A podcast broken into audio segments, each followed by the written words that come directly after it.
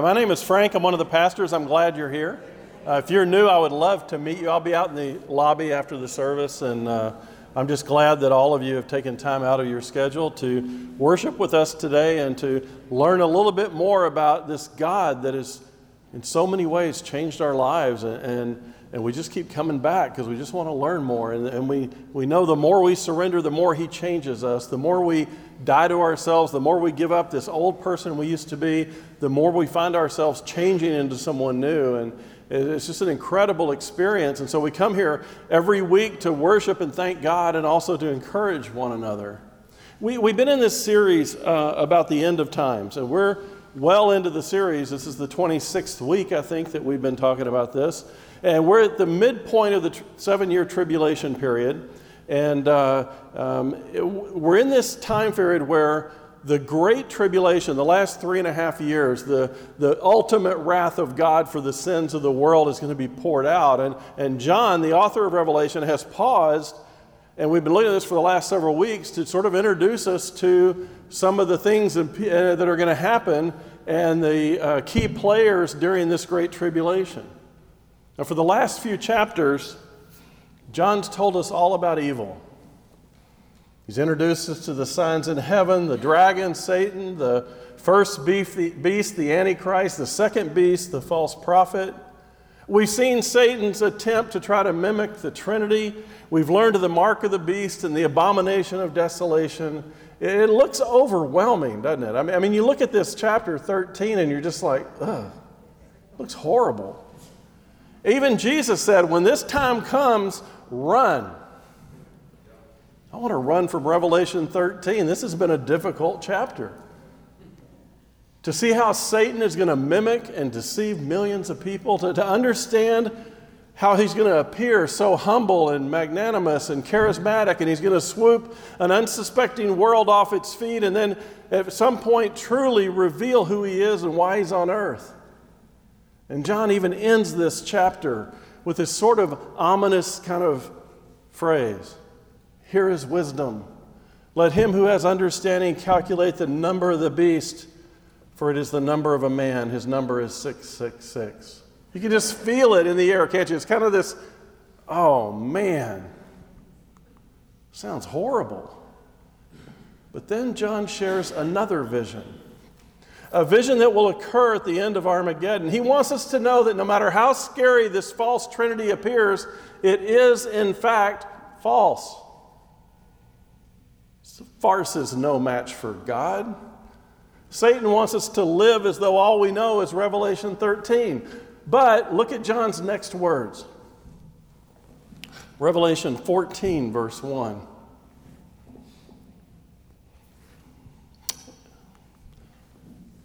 And then I looked, and behold, a lamb standing on Mount Zion, and with him 144,000 having his father's name written on their foreheads. A lamb having his father's name written on the foreheads. This lamb is Christ, the Lamb of God, the lamb who was worthy. He's standing on Mount Zion, the mountain of Jerusalem. He's joined by 144,000 people who've been sealed by the Holy Spirit and have the mark of God on their foreheads. We've seen these 144,000 before. Back in Revelation 7. After this, I saw four angels standing at the four corners of the earth, holding back the four winds of the earth, that no wind might blow on earth or sea or against any tree. Then I saw another angel ascending from the rising of the sun with the seal of the living God. And he called with a loud voice to the four angels who've been given power to harm the earth and the sea, saying, Do not harm the earth or the sea or the trees until we have sealed the servants of our God on their foreheads. And I heard the number of the sealed 144,000, sealed from every tribe of the sons of Israel. And he goes on to list 12,000 from each of the 12 tribes. At the very beginning of the tribulation, God introduces us to these 144,000, these saints, these people. They've been sealed by God, they've been protected by God. They were introduced to us right after the sixth seal was opened by Christ. And now we see them at the very end of the tribulation, and we see them victorious. And John is showing us that after all is said and done, Jesus and these 144,000 are standing firm on Mount Zion because they become victorious. They persevered through the great tribulation. They're the first fruit of the great Jewish harvest that's going to occur during those last three and a half years. You see, John has completely flipped the script in one short passage. Yes, there's an unholy trinity. Yes, it's deceptive. Yes, they're going to try to destroy Christ. But in the end, John shows us Christ and 144,000 stand on top of Mount Zion. And they're the first fruits of a great harvest. He continues, and I heard a voice from heaven, like the voice of many waters and like the voice of loud thunder. And I heard the sound of harpists playing their harps. They sang, as it were, a new song before the throne before the four living creatures and the elders, and no one could learn that song except the 144,000 who were redeemed from the earth. This voice from heaven, like, like loud waters or loud thunder, we've seen that before. We've heard that voice. It's the voice of God from the throne. This time, however, it's different. This vision seems to connect heaven and earth perhaps symbolizing finally, thy kingdom has come and thy will has been done. 144,000 standing on Mount Zion with Jesus and a voice like a waterfall and thunder from heaven, but something's different this time. In the midst of this, he begins to hear what sounds like harpists playing harps. It reminds me of what happens at Sarasota Memorial every day total craziness, intense clinical events, code arrest, traumas, rapid responses. In the middle of them, all of a sudden you hear Brahms' lullaby playing over the speakers. It's the weirdest thing. It's like that doesn't belong in what we're doing right now. But it's there. The two don't seem to go together. But I think that's exactly John's point. Uh, prior to this, all we've heard from heaven are trumpets. All we've heard from heaven are battle cries and warnings, and now we get the sound of a harp contrasted with thunderous waters. That's God, right? I mean, He brings us His judgment and His justice with thunders and roars, but for many at the same time, it's a time of salvation and beautiful harps, and for others. Under normal circumstance, you only hear one harp or maybe two, and the rest is drowned out by the orchestra, but this is an orchestra of harps.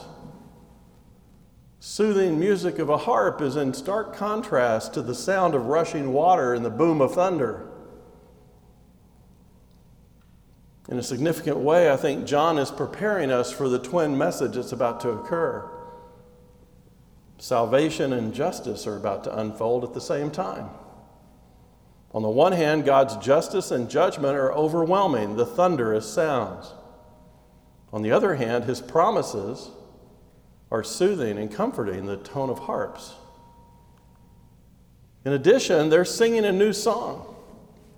This song was unique to the 144,000. No one else was able to learn the song.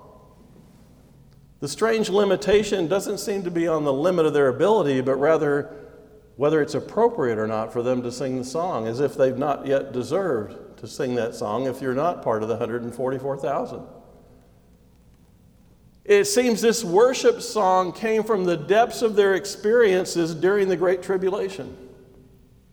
They're praising God from what they've experienced. Those who've not been through that really couldn't sing the song from their hearts. The throne, the elders, the the four living creatures were the audience. The song's unique to the 144,000, but it reaches the altar of heaven. We first saw these people with Jesus at Mount Zion, and now they are singing a voice that reaches the throne. You see, our worship songs are the same. You, realize that, right? I mean, we sing from our experiences, don't we? Each voice is unique when you think about it. I mean, we all may be here, we may all sing the same song, but what's going in our heart is very unique for us. Every time we sing a worship song, we sing it differently than the person next to us. We may all be singing the same words Amazing grace, how sweet the sound that saved a wretch like me. But at that moment, we begin to go into memories and moments where God has saved us. You see, our worship songs are just like this. Every time you sing a worship song, you're singing a unique experience with God. The words all sound the same, but the hearts are all remembering what God's done. Every time we talk to God about, or sing to God about the blessings, we all look at our own blessings. It's very unique. We all have songs that no one else can sing for us. We all may share the same words, but your heart is only yours. No one else can learn your song. That's where these 144,000 are. They've been through an experience and they worship God because of it, but you almost had to be in, well, you did have to be in the experience to understand. These are the ones who are not defiled with women, for they are virgins. These are the ones who follow the Lamb wherever he goes. These were redeemed from among men being firstfruits to God and to the Lamb, and in their mouth was found no deceit, for they're without fault before the throne of God. The Greek term here indicates that the, these are men who are sexual virgins. While virgin can mean young girl, it's not used here. These men were set apart during the tribulation, 12,000 from each tribe, and sealed by God. It's not really surprising, as Paul suggested this to the Corinthians Now, concerning the matters about what you wrote, it's good for a man to not have sexual relations with a woman. But because of the temptation to sexual immorality, each man should have his own wife and each woman her own husband. The context of this discussion that Paul's having with the Corinthians is how should we act because we know the end is near? What should we do? He continues Now, concerning the betrothed, I have no command from the Lord but I give my judgment as one who by the Lord's mercy is trustworthy. I think that in view of the present distress, it's good for a person to remain as he is. Are you bound to a wife? Don't seek to be free. Are you free from a wife? Don't seek a wife. John's telling them, look, when the end times, when it gets towards the end, it may be better to be on your own if you're not already betrothed. Verse 6 Now a concession, not a command, I say. I wish that all were as I myself am, but each has his own gift from God, one from one kind and one from another. To the unmarried and the widows, I say it's good for them to remain single, as am I am. But if they cannot exercise self control, they should marry, for it's better to marry than to burn with passion. Jesus spoke about this as well. Matthew 19, verse 9. And I say to you, whoever divorces his wife except for sexual immorality and marries another commits adultery. The disciples said to him, If such is the case of a man with his wife, it's better not to marry. But he said to them, Not everyone can receive this saying, but only to those to whom it's given. There are eunuchs who've been so from birth, there are eunuchs who've been made eunuchs by men, and there are eunuchs who've made themselves eunuchs for the sake of the kingdom. Let the one who is able to receive this receive it. You see, some from birth, some through the actions of men, but some made themselves this way because of the kingdom of heaven. That's what this group is. They're a group of men who've determined to stay sexually pure because of their devotion to God. They're living during the Great Tribulation. For them to have family concerns may seriously complicate God's assignment for them. So apparently, these 144,000 represent Jewish men, 12,000 from each tribe, who constitute an order of men who uh, agreed to abstain from marriage to give themselves wholly to the task that is before them during the Great Tribulation. And rather than basically making a negative statement about marriage, the focus is supposed to be on the degree to which they've kept themselves holy for God. Now it's interesting. He goes out of his way and he says, These men follow the Lamb. They're redeemed among men, the first fruits to God and the Lamb. They're the first of the great Jewish harvest. They're without fault before the throne of God because of their faith in Christ. These 144,000 were not only survivors of the Great Tribulation, they've been fully redeemed and fully restored. They can stand before the throne of God. Think about that for a moment. The same throne that Ed talked about, the one that John could barely face, the one that had thunder and lightning coming from it, and, and described with lightning bolts. And we will one day, along with these 144,000 and a whole bunch of other people, stand before that throne without fault as well. It's incredible when you think about it. One final consideration they will follow the Lamb wherever he goes. This tells you about the character of the disciples. You see, Christians really mean to be a little Christ. Not a little like Christ, a smaller Christ. To live like Christ, to go where He goes, to do what He does. When people see us, they should see Christ in us. And the more we mature, the harder it should be for them to see us because the goodness and the holiness and the love of Christ is flowing through us so strong that they're almost blinded by it. Too many believers have missed this point. They want salvation, but they don't want to follow Jesus wherever he goes. These 144,000 are described as first fruits. They're going to bring the great ingathering during the tribulation, and most believe that they are preaching and teaching the gospel to other Jewish people during this time. When these 144,000 were originally introduced back in Revelation 7, Immediately following that was the talk of a great number of people who were saved out of the great tribulation. Let me show you that. Revelation 7 4. And I heard the number of the sealed 144,000 from every tribe of the sons of Israel.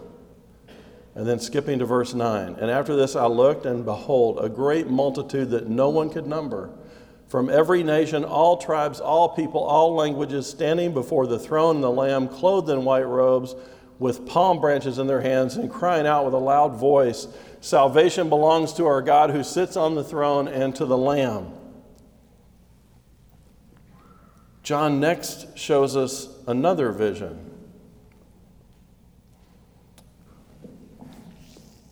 Revelation 14, verse 6. Then I saw another angel flying in the midst of heaven having the everlasting gospel to preach to those who dwell on earth, to every nation, tribe, tongue, and people, saying with a loud voice, Fear God and give glory to him, for the hour of his judgment has come, and worship him who made heaven and earth, the sea, and the springs of water. This angel has a gospel message to proclaim to the whole earth. However, this is the only place in the New Testament where we see angels preaching the gospel. Hmm. You see, God entrusted his children, us, to share the gospel. This is one of the rarest of moments. And you have to ask yourself, why? Well, I believe it's because we've been raptured and we're not here to share the gospel. Others might disagree. Jesus spoke of this, Matthew 24 13. But the one who endures to the end will be saved. And this gospel of the kingdom will be proclaimed throughout the whole world as testimony to all nations, and then the end will come. This angel is proclaiming to the earth, Fear God and give glory to him, for his judgment has come. This is the last warning before the Great Tribulation. This is it. Not global warming, global warning. I worked hard on that one. At some point, sooner or later, saved or unsaved, every person will acknowledge the truth of who Jesus really is. Philippians 2 9. Therefore, God has highly exalted him and bestowed upon him the name that is above every name, so that at the name of Jesus every knee should bow in heaven and on earth and under the earth and every tongue confess that Jesus is Lord to the glory of the Father.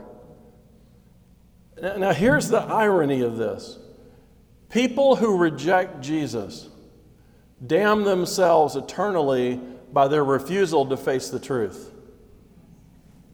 But ironically, one day they're going to be forced to face it whether they like it or not. Sooner or later, the glory they refuse to give to the Creator will willingly be torn from them by his wrath. Every person will come to the exact same conclusion about Jesus.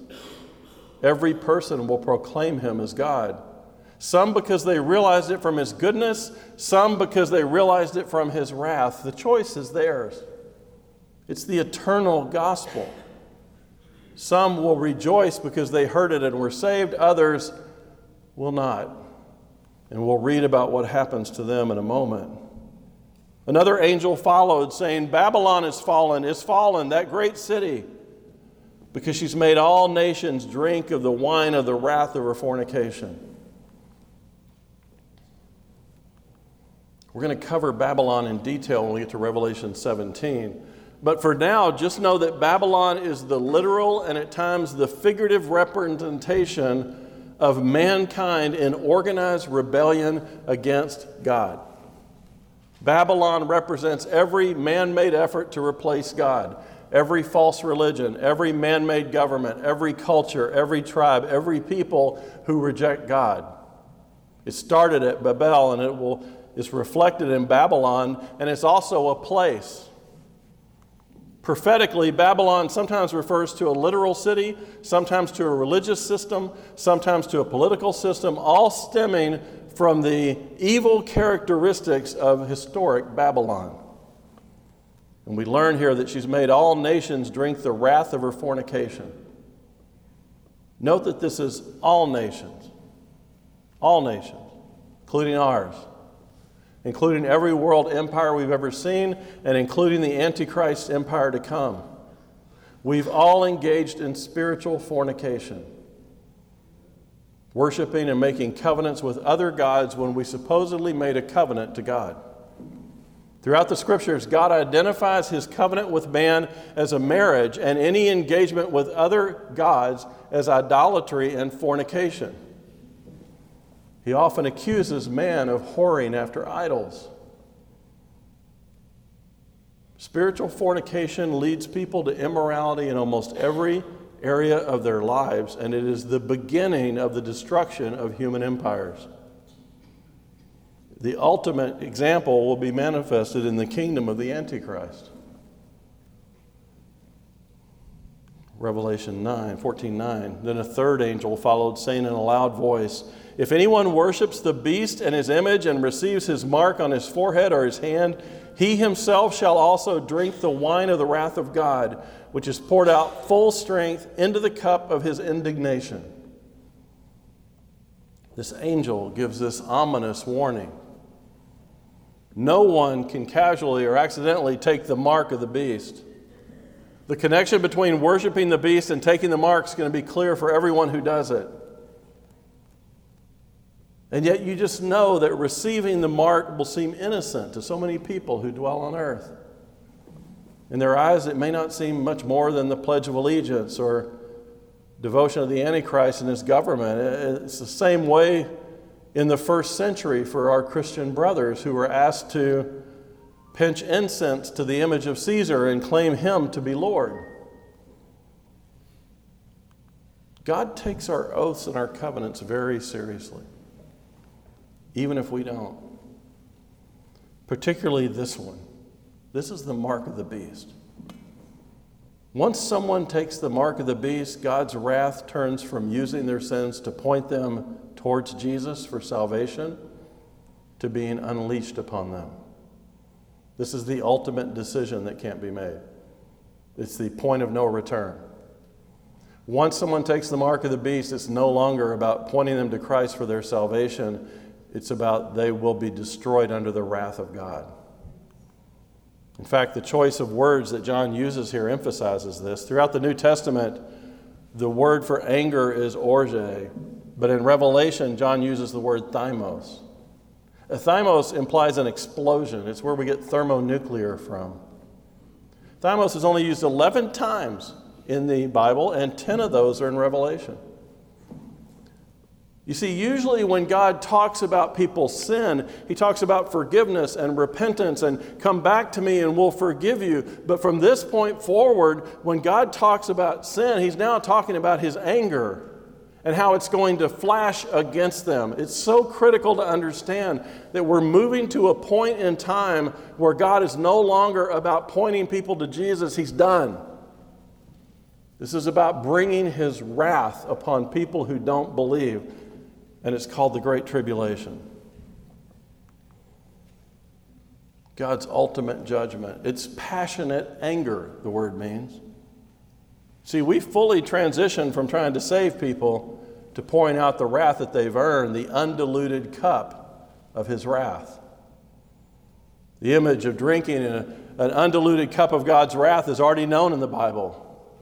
Wine was most often diluted in the pres- with water.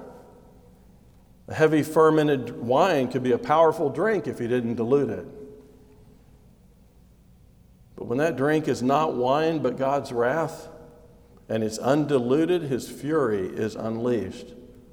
The idea that God holds a cup of wrath, which he makes under judgment as a drink, is expressed more than 13 times in the Bible. It's like people are sinning, they're hurting people, and God's like, You're just filling up the cup. You keep going, you're filling up the cup. That cup's yours or Jesus's. You get to decide, but you're filling up the cup. At some point, somebody's going to drink this wrath. It's going to be you or Jesus. That's what he's telling you. Psalm 75 8 For the hand of the Lord there is a cup with foaming wine, well mixed, and he pours out from it and all the wicked of the earth shall drain it down to the dregs. Jeremiah 25, 15. Thus the Lord, the God of Israel, said to me, Take from my hand this cup of the wine of wrath, and make all the nations to whom I send you drink it. They shall drink and stagger and be crazed because of the sword that I'm sending among them. Drinking the full cup of the full wrath of God was overwhelming. No one could do it, no one could stand it. This is the idea of the cup that Jesus wanted to avoid in the Garden of Gethsemane. Matthew 26, and going a little farther, he fell on his face and he prayed, My Father, if it's possible, let this cup pass from me. Nevertheless, not as I will, but as you will. You see, people ask me, and I'll just go on a tangent here for a minute. People ask me all the time, How do you know Jesus is the only way? How do you know? because he asked in the garden, Father, is there any other way that we can save these people that we love? Any way, God. Let this cup pass. Are you sure the cross is the only way? God didn't say, Well, let me tell you, there's this Muhammad dude coming later. He didn't tell you, well, just wait till L. Ron Hubbard writes a book. No, he said, Look, I'm sorry, but this has to happen. It's the only way we're going to save the people we love. It has to happen. He asks three times, and three times gets the same answer. So Jesus had to drink the wrath. He had to take God's full, unhindered wrath on the cross for every person's sin. The same wrath is still there for those who rejected him. I mean, literally, think of it this way there is a cup that is full of the punishment of your sin, and it's been building every day you're on earth. And at some point, that cup has to be poured out. And if you don't accept Jesus to drink it for you, you're on your own. You will be tormented by the wrath of God for your sins. I'm not going to candy coat it, it's just true. How do I know that? The next verse. He shall be tormented with fire and brimstone in the presence of the holy angels and in the presence of the Lamb and the smoke of their torment ascends forever and ever, and they have no rest day or night who worship the beast and his image, whoever receives the mark of his name. God is serious about this. Throughout Scripture, we see Jesus taking encouraging approaches to those who sin. They're victims of Satan. You were deceived. Repent, confess, come back. He never really puts a non believer to shame. He had a chance with the woman at the well. He had a chance, the woman caught in adultery. He said, No, just repent and come back. But now it's all changed. And the change comes with the mark of the beast. Once somebody rejects Jesus to the point of the mark of the beast, they're guaranteed to receive the full wrath of God that they've earned for their sins. Many in our culture want to downplay hell. Many believers have downplayed hell. Tell them about how good Jesus is, how he's their friend. Don't tell them that they're bound to go to hell for eternity if they don't surrender to him. Many believers have redefined hell and they teach it just, well, it's just the absence of God. It's just the absence of God, which is not true. They can accept separation from God. What they don't want to talk about is torment. Yet, this is the moment when Jesus says, Torment is coming for those who refuse Christ. Note that this torment occurs under the watchful eye of angels in heaven and Jesus. It shows that the suffering of hell is real torment. It's painful, it's repulsive. It shows that God is not absent from hell. He's present in all his holiness and all his righteous judgment. Those who are in hell wish he were absent, but he won't be. It's wrong to say that hell will be devoid of the presence of God, but it will be without any sense of his love. The presence of Jesus will be there, but only the presence of justice and wrath against sin. Those who worship the Antichrist and receive his mark will endure the wrath for all eternity in hell. Forever and ever. It means forever and ever. Literally, into the ages of ages is what that means. It's the strongest expression of eternity in the Greek that's possible. Verse 12 here's the patience of the saints. Here are those who keep the commandments of God and the faith of Jesus. And then I heard a voice from heaven saying to me, Right, blessed are the dead who die in the Lord from now on. Yes, says the Spirit, that they may rest from their labors and their work follows them. Don't miss that. The end of the tribulation. Blessed are those who get killed rather than live through this. Blessed are those who get killed and know Christ because they will be delivered. They'll rest from their labors. You see, we say, oh, it's the Great Tribulation, as if we amped it up a little bit. No, it's the full wrath of God being poured out on the earth. And the scriptures say, Blessed are the saints, and particularly those who die in the Lord from now on. We see the strongest contrast here between the rest of the saints and the torment of the wicked the harps and the thunder.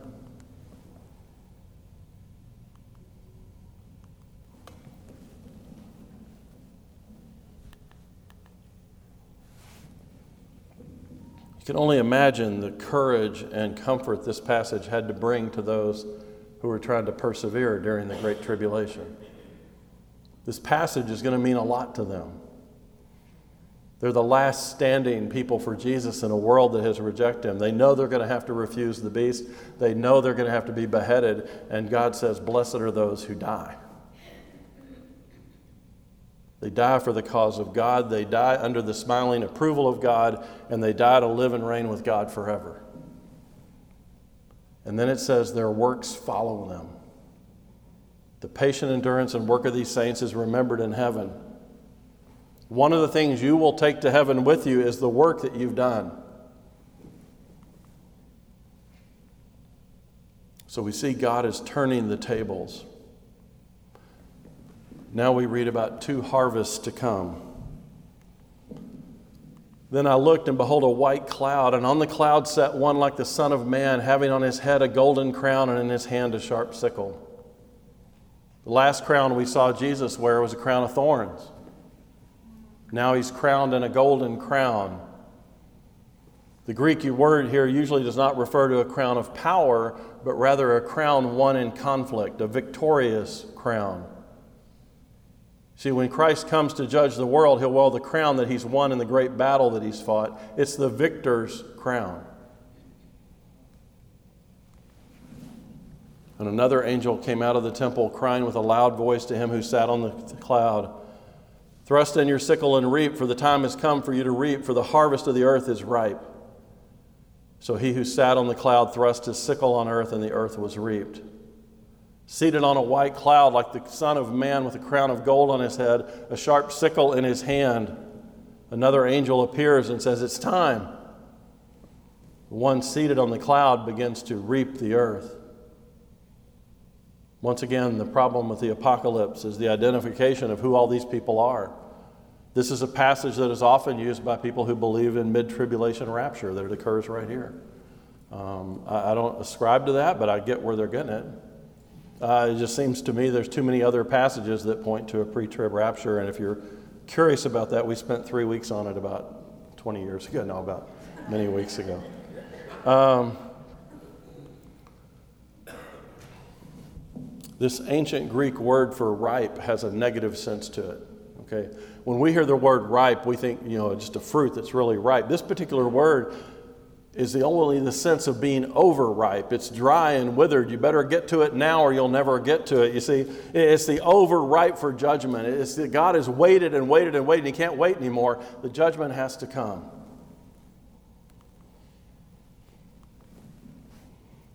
We need to remember something though.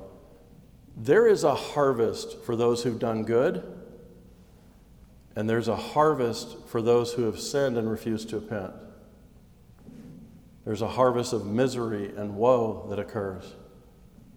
There's a harvest for the gathering and binding and burning of the tares, as well as a harvest for gathering the wheat into the barn. The first harvest here at the end seems to be about wheat. This is what Jesus spoke of, Matthew 13 24. He put another parable before them, saying, The kingdom of heaven may be compared to a man who sowed good seed in his field. But while his men were sleeping, his enemy came and sowed weeds among the wheat and went away. So when the plants came and bore grain, then the weeds appeared also. And the servants of the master of the house came and said to him, Master, did you not sow good seed in your field? How, how then can it have weeds? And he said to them, The enemy's done this. So the servant said to him, Then do you want us to go and gather them? He said, No, lest the gathering of the weeds you root up the wheat along with them. Let them both grow together until the harvest. And then at harvest time, I'll tell the reapers, Gather the weeds first and bind them in bundles to be burned, but gather the wheat into my barn. Then he left the crowds and he went into the house. And the disciples came to him, saying, Explain to us the parable of the weeds of the field. And he answered, The one who sows good seed is the Son of Man. The field is the world, and the good seed is the sons of the kingdom. The weeds are the sons of the evil one. And the enemy who sowed them is the devil. The harvest is the end of age, and the reapers are angels. Just as the weeds are gathered and burned with fire, so will it be at the end of the age. The Son of Man will send his angels, and they will gather out of the kingdom all causes of sin and all lawbreakers and throw them into a fiery furnace. In that place there'll be weeping and gnashing of teeth. Then the righteous will shine like the sun in the kingdom of the Father. He who has ears, let him hear. Verse 17 Then another angel came out of the temple, which is in heaven, and he also has a sharp sickle.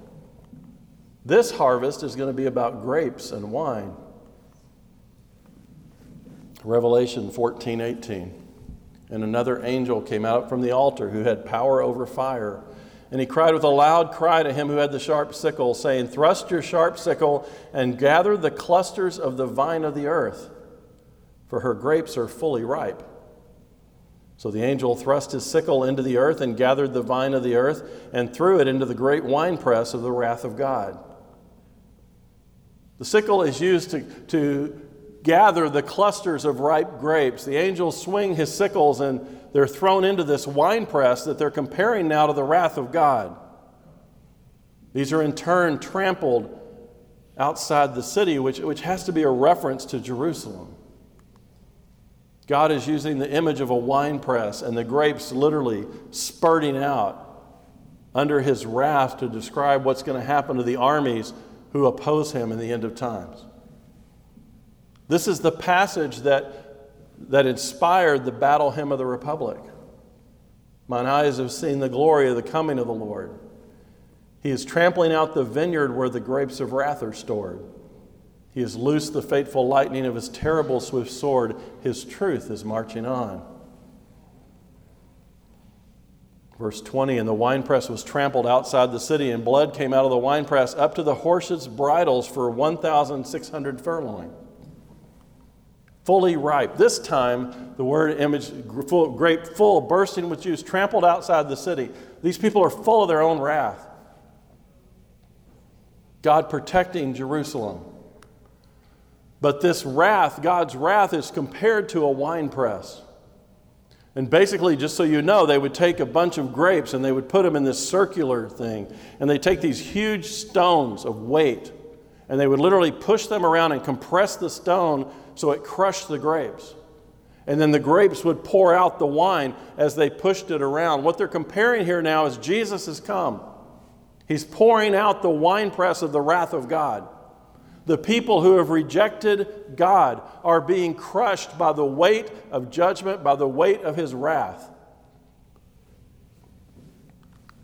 The grapes in the winepress are compared to the spurting of blood and the awful human carnage that's going to come when God pours his wrath out through the weight and it will spew like wine. The text appears to show a river of blood flowing for 200 miles to the depth of a horse's bridle, which would be five feet from the surface of the ground. A river of blood 200 miles long and five feet deep seems inconceivable almost. It's possible, though, that what he's referring to mentions that blood flows like grape juice from an overflowing wine press that's found over an area of about 1,600 stadia or 200 miles. In other words, the violence of this carnage is going to spread out over the Battle of Armageddon, and blood is going to flow like juice, like a wine press, and it's going to splatter everywhere, including as high as a horse's bridle. This picture, of course, is conceivable. It's going to be the bloodiest war in history, and it's going to cover a wide ranging territory. Megiddo is 50 miles north of Jerusalem, and it seems it will be the center of the conflict, thus the name Armageddon. The Bible takes its name from that central valley, and it's likely going to spread far beyond it. Megiddo, or the Valley of Armageddon, when Patton saw that valley, he said it was the greatest tank war valley he's ever seen in his life. Every major world conqueror has come through that valley to conquer. The last will be the Antichrist, he'll be defeated there. You see, Satan wants us to live in Revelation 13 rather than victoriously in what we know about Revelation 14. Revelation 13 is all about Satan and what he's going to try to do. Revelation 14 is, yeah, but he's done. These two chapters set the conflict in order. Satan is the impostor, and in the next chapter, he is slaughtered by the truth of God. Revelation 14 is the perfect answer to Revelation 13. At the end of Revelation 13, it almost seemed like Satan and the Antichrist might win. The number of the beast is 666. Six, three score six. Revelation 14 shows us who's really triumphant, powerful, in control. God, his Messiah, his people. Not some fake, trumped up trinity of evil. And jumping to Revelation 19, we see the true conqueror. Then I saw heaven open, and behold, a white horse. And the one sitting on it is called faithful and true, and in righteousness he judges and makes war. His eyes are like a flame of fire, and on his head are many diadems. And he has a name written that no one knows but himself. He's clothed in a robe dipped in blood, and the name by which he's called is the Word of God. And the armies of heaven, arrayed in fine linen, white and pure, were following him on white horses. From his mouth comes a sharp sword with which to strike down the nations, and he will rule them with a rod of iron. He will tread the winepress of the fury of the wrath of God the Almighty. On his robe and on his thigh, he has a name written King of Kings and Lord of Lords. You see, the last half of the tribulation is all about the wrath of God being poured out by Jesus. When he returns, his enemies will be slaughtered like grapes in a winepress. You see, Satan wants you to think that he is a formidable foe until you see Jesus. So how do we apply this to our lives? Well, I think many of us walk around every day as though we've been defeated by Satan. I don't get it. We live as that all like all we know is Revelation 13. If asked, we'd say, well, Jesus wins in the end. But then we quietly think to ourselves, well, it's not the end yet. As if victory is yet to be won. So often we live defeated lives, fearing everything, worrying about everything, and not living out the new life in the Spirit that Christ actually died to give us. If there's ever a group of people who should be bulletproof and victorious, it's believers in Jesus Christ. You see, Jesus didn't win at the end. He won at the cross. He's already won. It's done. The end is just the exclamation point. One of the reasons Jesus came to earth was so that his followers would make sure they knew that they can go ahead and start celebrating now. What we know and believe should change the way we live. Or we need to question what we believe. Jesus told us the thief comes to steal and kill and destroy. I came that they may have life and have it abundantly. Too many believers walk around every day as if they don't know this. In Christ, they've been given an abundant life just waiting to be lived right now. But they've allowed Satan to do what he does. He steals your joy, he destroys your hope, he kills your dreams. In Revelation, he tries 13, he tries to kill everybody. Revelation 14, we find life and we find it abundantly. As a follower of Christ, you're living in one of those two chapters.